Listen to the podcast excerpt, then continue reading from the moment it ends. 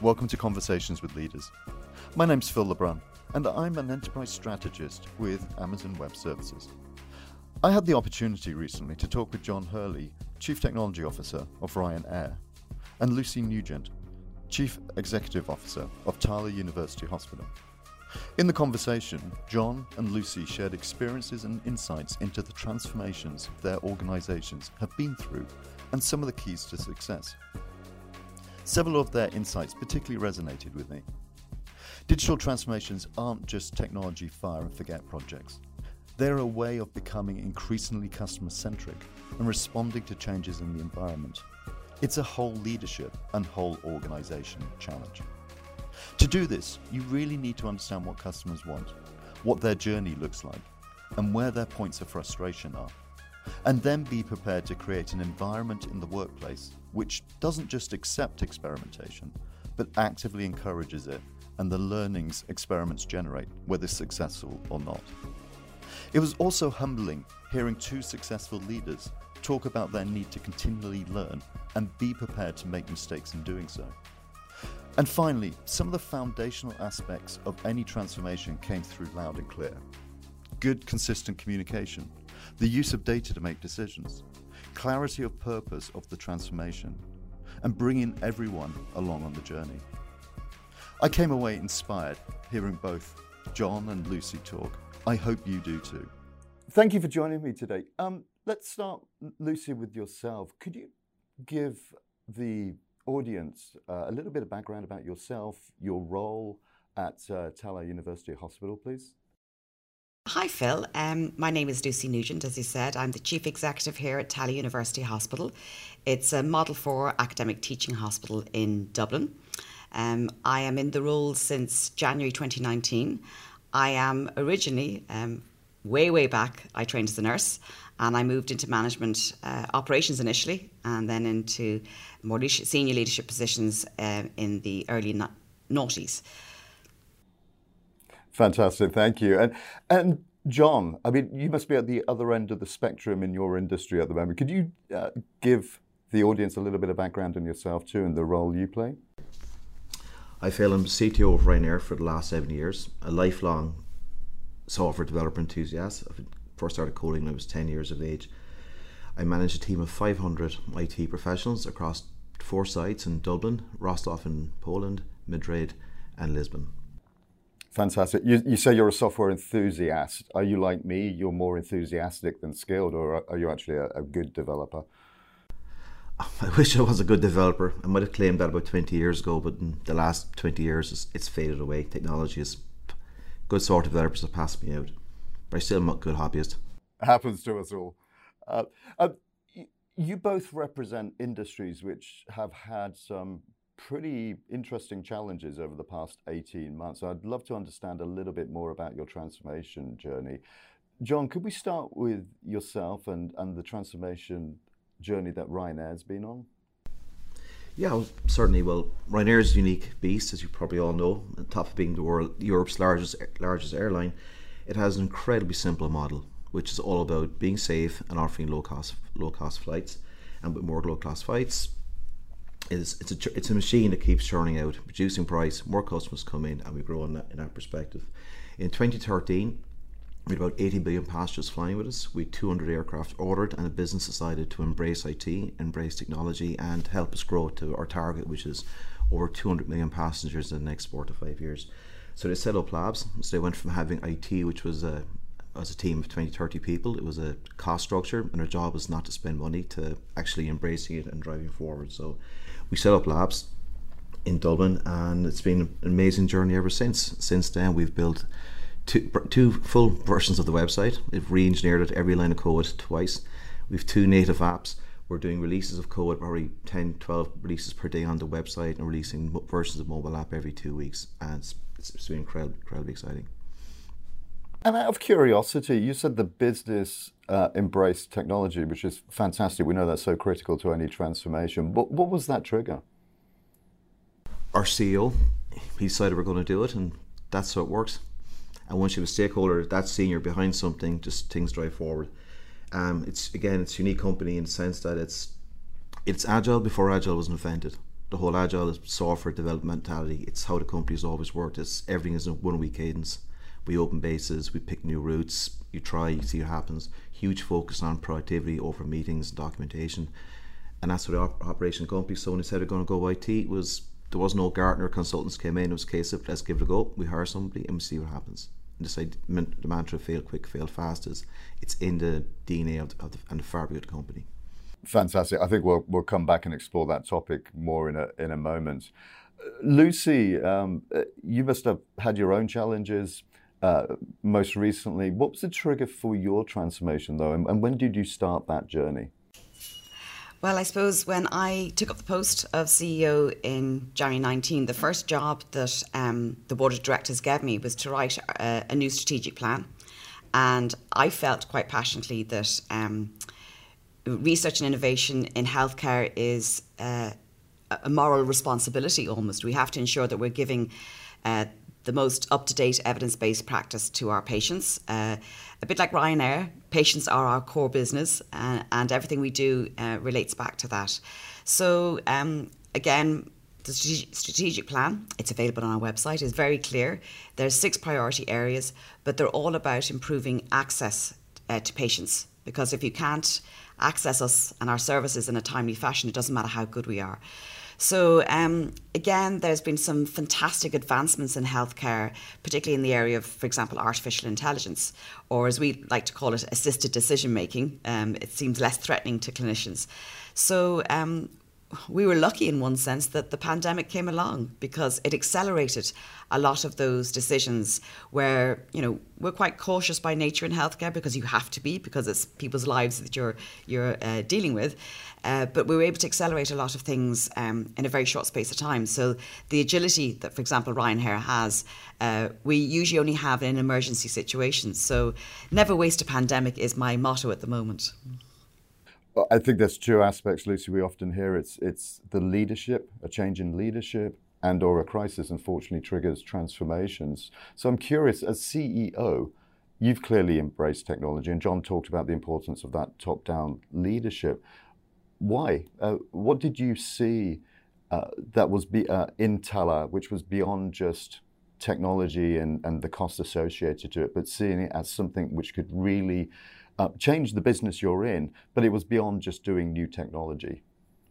Well, I think I'm very lucky in that I'm surrounded by some very talented people, and uh, again, you know, it's the small, it's the small incremental uh, changes that suddenly becomes a, a, mushroom cloud. So, for example, um, we provide a stroke service and thrombolysis for people who have had a stroke, and uh, we we put our hand up to be uh, the pilot site for anything. Um, any, I, I said, never refuse a reasonable, any reasonable offer. So, for example, we had um, a piece of AI software put onto our CT scanner, and um, one of our clinicians was leading out. And again, if something in the hospital is clinically led from a from a, a, a provider of healthcare, it will succeed. It, if I said I want you to try this out. It won't work. You have to bring the people with you. So I said, I'm lucky that I have people who are, are, are stepping up regularly to say, right, how can we do things better? How can we add value? So this particular um, consultant has a fantastic story that he was on call. He had done come in and done his post call rounds. He had, um, was driving away, and the software on his phone for this AI um, alerted him that there was a patient in our CT scanner who had a stroke. He rings his registrar on call back in the hospital, and he goes, "I'm in the CT scanner. I haven't been told that yet." So he turned the, the consultant turns around. So it's that real time decision making. And actually, in that particular case, it was a very subtle stroke that if the software hadn't directed the clinician to, they might have missed it. So um, telling a story, I think, brings people along with you. So I, I roll I roll Dan Ryan is his name. I roll him out regularly to, for example, my board of directors or the executive management team. Say this is the real impact that um, you know transformation can have when you actually you know try it's all about trying and again as if something doesn't work that's okay your, your greatest learning is your last mistake so as long as it's safe that's the one thing obviously and again um, John, I'm resonating with a, a, lot of the things you say. Safety first, because again, you are you have your your passengers are people, and my patients are people. I find it fascinating. You've you've both touched on the same idea of almost experimentation, changing culture, um, way beyond just the technology. And I think we know know, good digital transformations need great technology, but it also needs changes to the ways of working. John, you used a word which often gets overused, agile, uh, but by the sounds of it, you've implemented it as it truly was meant to be implemented across the business as a way of changing your culture and the willingness to take considered risks and experiments to find out what works for you. How how much of a culture change was this for Ryanair, and how did you find a balance between keeping the things which really have stood you in good stead over the years intact while evolving other aspects of your culture? It's interesting. Um, as I said before, the Ryanair culture actually is agile. I agree. The word is overused. It's how they think. It's how they interact. It's like a startup that's 30 years old full of enthusiasm. Always new routes, always new countries to go to, always new destinations. With underline with guardrails, as Lucy was saying, safety first, and go forward, go forward from there. And the biggest job we had in, in software we set up was not to get in the way, not to slow down, embrace the culture the company had, to recognize what was strong, and utilize that and double down on it. Like as I said before, our CEO can make decisions on a, on a in five, six minutes. There's no go away and think about it for six months. You get a yes or no very quickly, which is brilliant for software developers. They have an idea, it gets shot down, it gets pat on the back, and you move on. Funny story, we still had to do the old fashioned way of putting posters on the walls. Everybody laughed at us, they thought we were bonkers. So they're still laughing today at the word scrum and sprint and all those agile words, which I think yeah, they can be a bit misinterpreted, and every company has a unique way of doing it. Um, some genius worked out that the Ryanair call code is FR, and agile, so fragile. That's what we have, and they coined that. Discovered that wasn't the first. They weren't the first people to say it, but they adopted it. They got it. Um, they couldn't believe you could walk into someone's office and see the the roadmap for the next six months, and there was posters on the wall in simple English, and people challenge them, and you'd from other departments coming in reading, going, "That's a bad idea. That's a good idea." But the key though is in the whole agile world or software development world, you have to be able to make change quickly, roll forward and roll back. Nobody wants to have an idea that's going to be 12 months before it sees light of day. It has to be quick, it has to be, I'm going to use the word agile again, nimble. And once you can do that, you can roll forwards, you can roll back, people invest and are willing to give it a go. And the quotation, and thank him so much every meeting for calling it. If you're not embarrassed by Mark Zuckerberg's famous quotation, you're not embarrassed by your first release, you waited too long. It kind of embodies who we are, and it's very important you distill it into, into certain areas and, and drive forward with that. Uh, that's really interesting. Both you and Lucy have used the same word, core to your business, about safety, which I think on the surface makes a lot of sense, whether you're in the, the healthcare business or the airline business. But you also touched, John, on something else, that sort of psychological safety. How do you create that environment where people are willing to take a bit of a risk and aren't trying to get everything perfect for the first release? It, it is hard. It is very, very hard, and especially other departments are used to having, you know, especially we're not used to IT. You buy Microsoft Word, it comes in a box, it works, and that's your expectation of software. You it, it is a journey, and you sit down and you explain. You can see it now, and you can react and iterate, and you demos. And what happens is by demos, could be fourth, fifth demo in going, that's good, and can I have it now? And you build a demand that way. You have to go. It's trust, and it's taking time, and showing software, and not hiding, and being transparent one of the key things you have in, in labs is all our data is exposed. We don't hide. It. We have dashboards. We share everything. So there's nothing being hidden, and you have to build. You, you literally have to build a, a layer of trust. A funny story. When I first got here, we had our, our first software disaster, and I was in front of the CEO saying, "I'll kick off a, a post mortem," and he looked at me going, "Why?" Just make sure it never happens again. It's, and it's back to culture, the touch and culture. It's like stop going the past. Let's go forward and go forward correctly. How do you, as a leader, Lucy, embrace that? Because you, you, you both have big responsibilities. You're in industries which are in the news, which provide essential services, which uh, where safety plays a, a, a key role. When it comes to this idea of experimentation and learning, uh, it sometimes has this connotation of we don't quite know where we're going we're trying to figure it out. It's not quite as neat as coming up with a project plan, which gives everyone that sort of semblance of security. What's your role in, in creating that environment where people do speak out and they are willing to take a bit of a, a risk and experiment in the right areas? Well, one thing uh, actually that we learned from, from uh, a session with Amazon one time is uh, write the press release Um, you know, so how do you see this project, this um, change?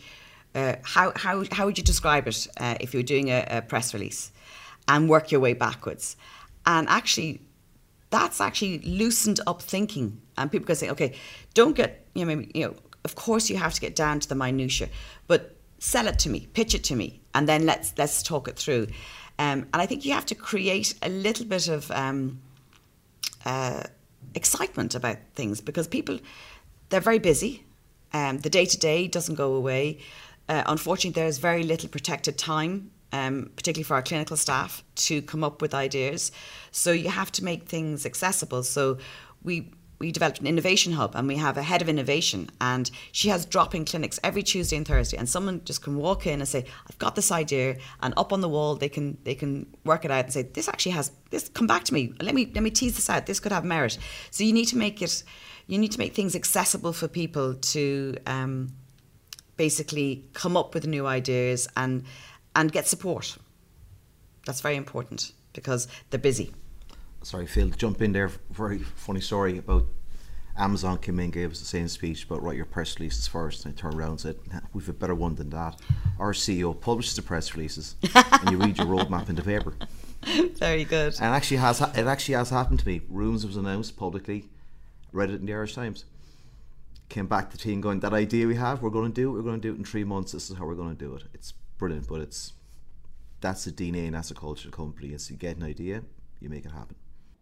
That's really interesting because we, we know that some of the, the keys to uh, transformation success are clarity of communication. So I guess if your plan's in the newspaper, no one can say they don't know where you're going.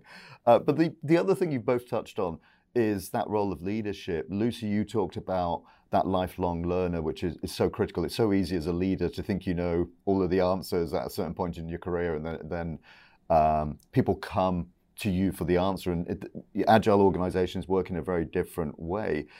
John, how do you how do you create that shadow of a leader where people are looking at you and your behaviors and your what you're learning as a reflection of, of the culture of Ryanair? I suppose the key actually is accept you're one of the dumbest people in the room. Ask curious questions and encourage people to speak.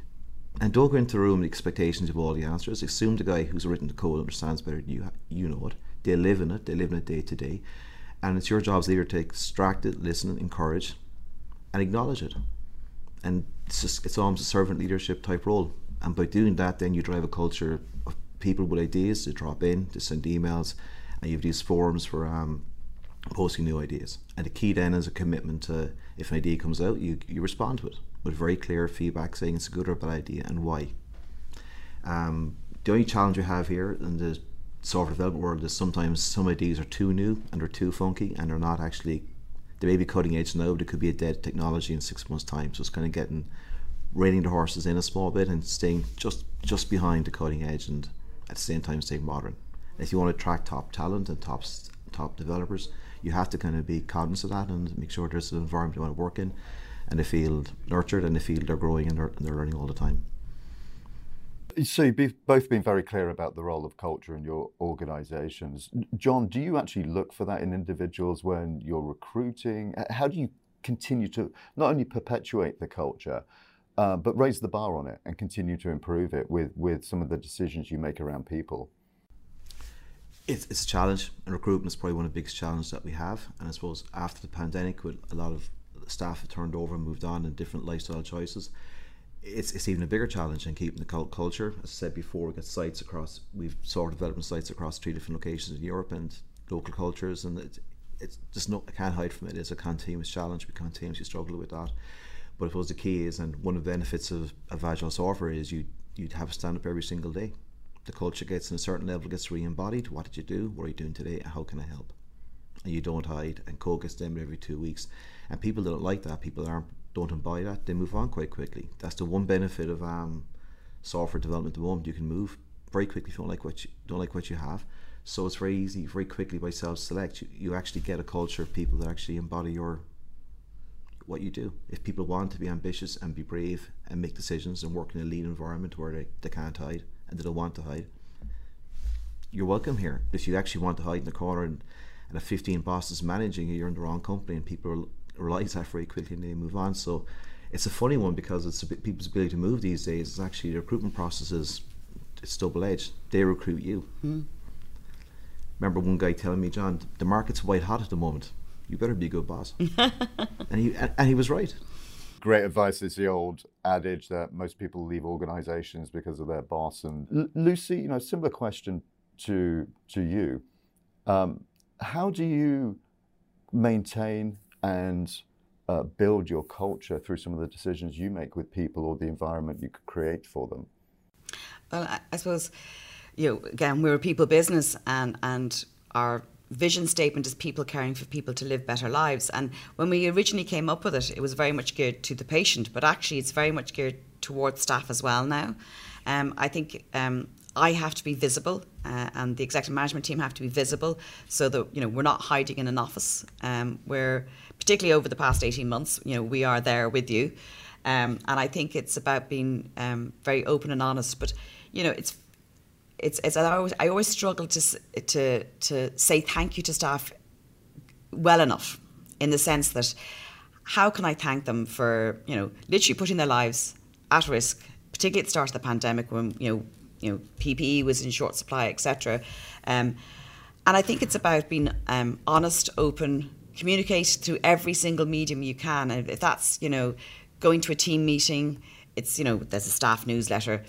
I'm sure half the staff don't read them, um, but it's about being very um, visible, very accessible, um, and you know we have we actually have now established a leadership academy in the hospital we're putting we're investing in the education the you know the lifelong learning as i mentioned earlier the education of staff um, because we want to attract them to come and work with us. We want them to develop them as individuals because it's not just all about the day-to-day job in front of you. It's the development as a person. Um, we have a lot of staff well-being uh, programs as well because you know you spend most of your waking hours in work and it needs to be um, you need to be at the top of your game. Um, and if we can help uh, an individual as an organisation to to be happy to come to work and to be happy in, uh, in their, their life generally, that's as important as giving them, you know, the right headset and computer. And one other question based on that, Lucy. So, so we heard John talk about his enthusiasm for software development, and then, like me, probably the enthusiasm outweighs the the skill. So we're not going to get hired for our, our, our, technical skills, but we've sort of got that heritage of coming up through technology. How do you stay current enough with technology to understand where it can be and can't be used in a business, and what you need to do to make sure it is being used effectively? Well, I think um, again, I have a, an excellent chief information officer, Dave Wall. So he's he he it's about trying to keep to, to, to, stop him from bringing more and more stuff to my attention. I think it's really good to look um, outside of your own industry. Um, obviously, there's lots lots of um, technological developments in health, which you know it's very easy for us to. We have a lot of we have a, a good network of, of other healthcare providers, but it's looking outside the industry too. Um, so things like I know in um, the the Oktoberfest um, in Dublin was where you know you had a, a beer festival, and there was software to actually because there was a lot of complaints uh, by the by the neighbours to say there was a lot of late night drinking, a lot of noise disruption.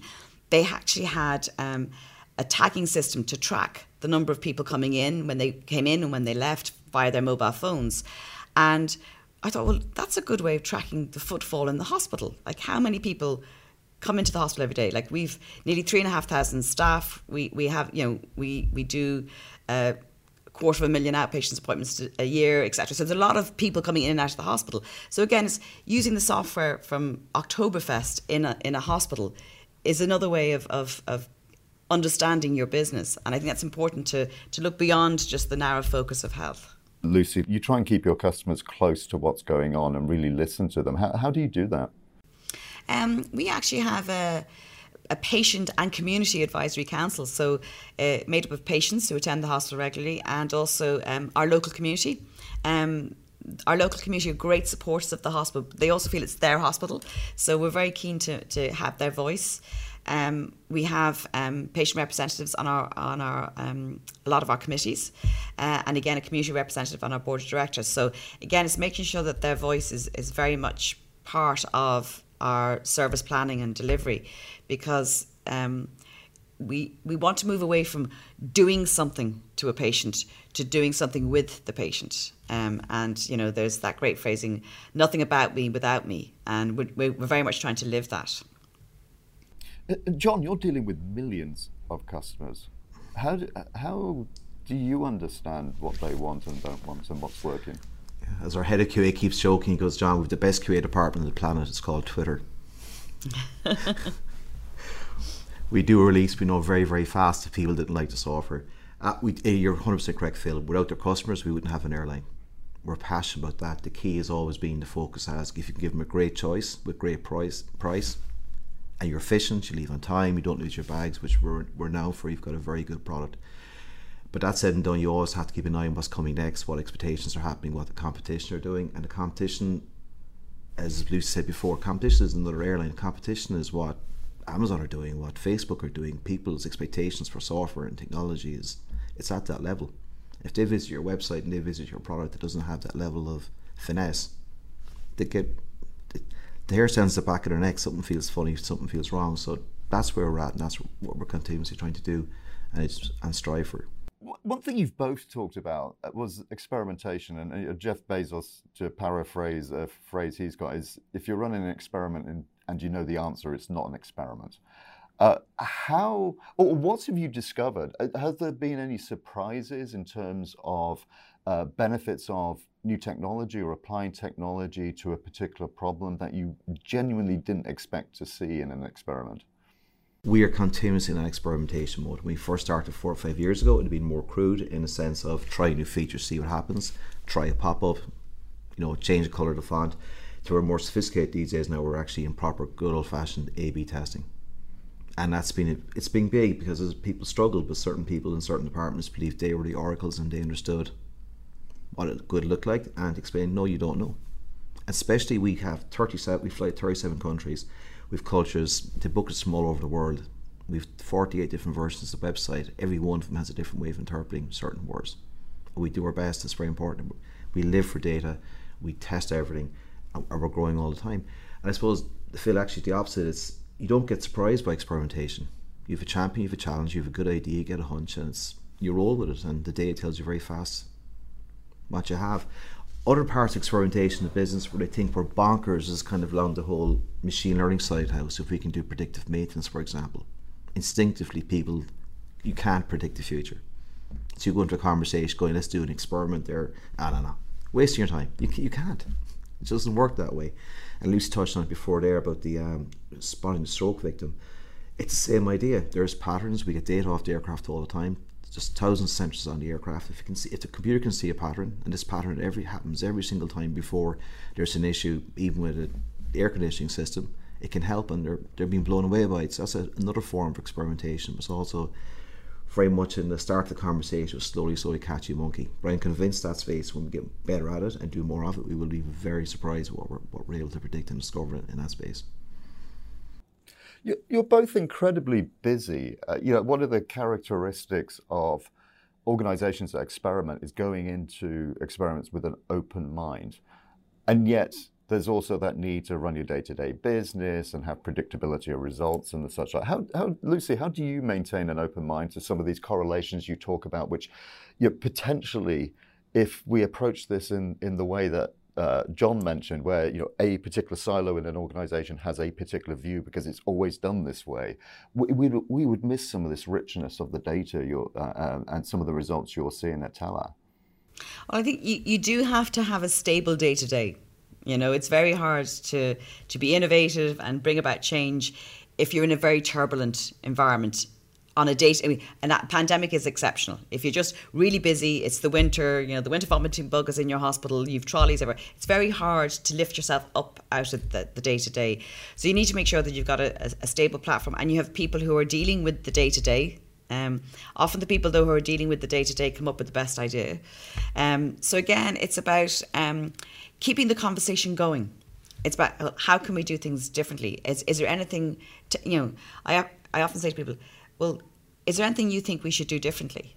And sometimes just asking that question gives people the permission to think, okay, what could I do? What what could we change?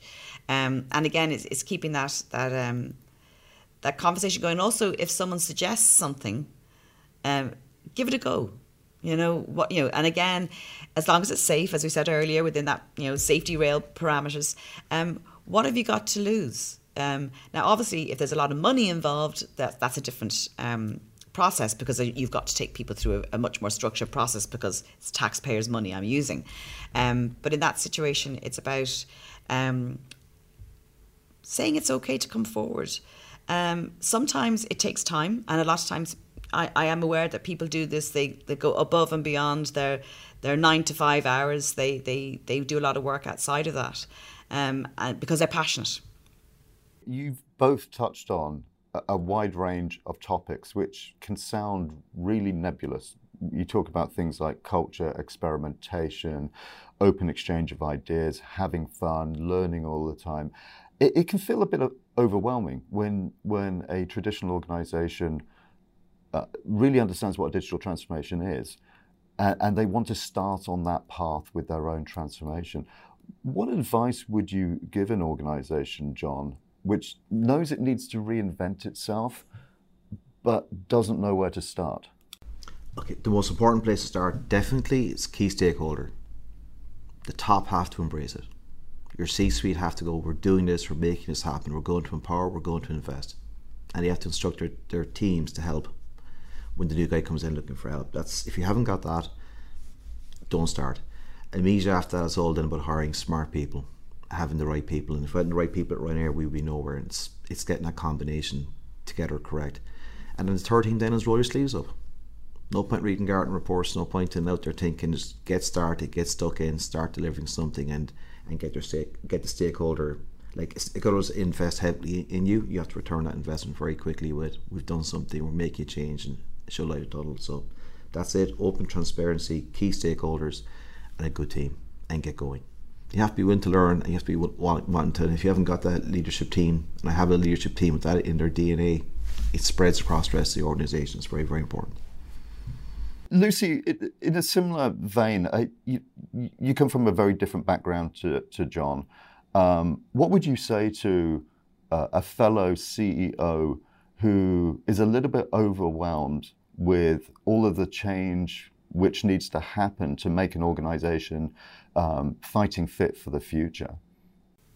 Well, I think number one, stabilize the ship. That's important, as we said, but also go for go for the low hanging. F- well, first of all, you have to make sure that you know. In my situation, it's the board of directors. Not all hospitals in Ireland they're statutory and voluntary. I'm a voluntary, so I have a board of directors. Making sure that um, they think it's a good idea, um, because if if they're not uh, on board, it won't succeed. As John says, it is the top down.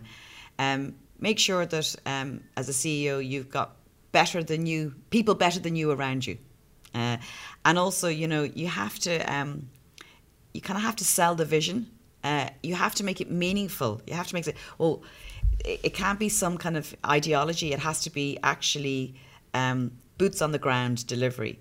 So again, you know, starting starting with small um, small projects, but give kind of a bit of a big bang, making it very visual. So as I say, we have an innovation hub bang in the middle of our, our atrium, our main reception. So it's a very clear message to everyone, we're serious about it.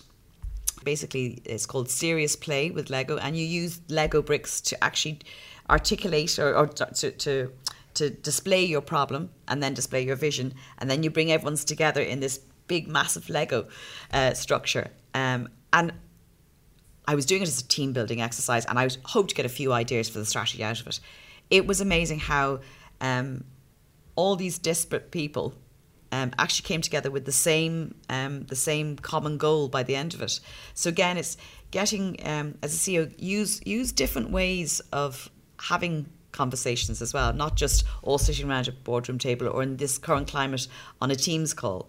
Um, think of different ways to engage people. I think is very important, and and try and you know um, the small fan the embers of the flame in, into a burning furnace. I'd love to be a fly on the wall, Lucy. There, while all of these serious men and women were sitting around building Lego things.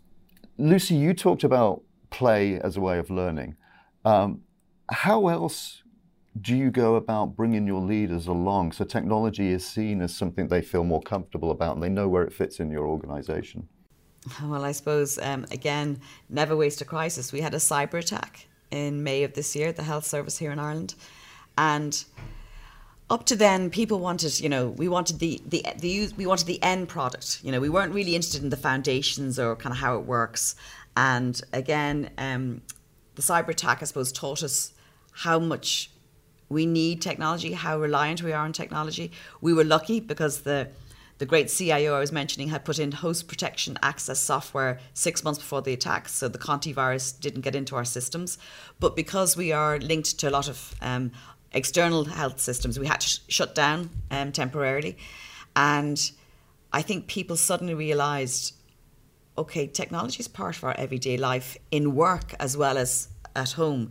And I think there was a, um, a new respect for technology. It's making people i think people are far more comfortable now even though we're not a technology business i think people are far more comfortable. Um, and also technology has improved so much it's quite intuitive now um, compared to years ago. You both come over as paragons of the ideal leader who's got everything right with digital transformations or whatever you call it in, in your organization. You talk about culture and people and bringing people along, uh, which is fantastic. Now, let's talk about some of those mistakes you made. Uh, what would you have loved to have known if you rewound the clock two, three years? Um, and as you made some of these changes in the organization, or as your organization embraced these changes, what would you have done differently, or what would what do you wish you had known? I think um, to to maybe trust that gut feeling a little bit more. I was probably maybe a little bit cautious in the beginning of you know making sure that I was you know balancing the books uh, because obviously you know um, there are finite resources in health um, with multiple competing demands. So maybe be a little bit more um, trusting of my gut. Um, I think I was. Um, I've made mistakes along the way. Um, definitely, I think we all have. so far, there has been because I you know the next the next disaster is around the corner. So far, there hasn't been anything that hasn't been um, uh, critical or undoable, um, and I think just to accept um, that you're going to make mistakes. I think the fear of making a mistake is worse than making the mistake. So just accept that if you do, as long as it's not catastrophic, it's it's it's not the end of the world. And as we said, it's it's probably your your greatest learning is your last mistake. John, how about yourself? What what do you wish you'd known, or um, any profound mistake you made looking back? Too many mistakes to mention. I suppose the key the key here, if, if you headspace of fail fast, alert for your mistakes, and be understand, acknowledge, there's no big massive mistake you're ever going to regret fundamentally. But things I wish I could have done differently. I believe it. I spent more time in the culture, especially as you brought. Um, we've a lot of non-Irish people that don't get the Irish way of doing things. not saying it's special, not saying it's right. Just means it's just how we operate and, and make sure they're on border properly. And we went to Poland, went to Spain again, very different cultures, and just getting that across to people. And what's unique about Ryanair there too, as I said at the start, we kind of have a a one week cadence. Decision gets made Monday morning. It's happening by that Friday, and it's as simple as that. A lot of developers brought in had come from, shall we say, the banking industry, where projects were there could be seven, eight years in the making. Nothing happened in a week. And you'd say it on, we're doing this this week, and you come back from a check in a Wednesday going, oh, you really were serious? And yes, I was serious. This is happening this week. Where is it? And getting into that, now we've made that mistake time and time again. I suppose if I could start again, it'd almost be a mini um, the onboarding process is probably the best thing I should we should focus more on getting guys up to speed. They're all smart, they all want to help, but understanding that's what these words mean in Ryanair, as Lucy said before. It's just a common language. You're both in incredibly challenging industries, uh, very different industries. What's next? What What's next for Ryanair? Where, where do you see the organisation going, and, and what's going to change in the industry in your mind? Well, for us, the next five years is very simple. We've another 200 aircraft coming in, 210, sorry the back new generation aircraft. That's very exciting for us. It's going to be finding routes, destinations. We have a uh, published target of 225 million passengers to maintain being the largest airline in Europe. Probably go to new countries, expand our network. All exciting, all challenging. That's the direction the business is going. And from the IT perspective, our job is to catch up, stay with them and help them have a better shop window for our customers coming on board and make sure we have the right data. We bring in machine learning. We can help optimize what we do as a company. Like we are a logistics nightmare or an, operate an optimization opportunity. It depends on how you look at it.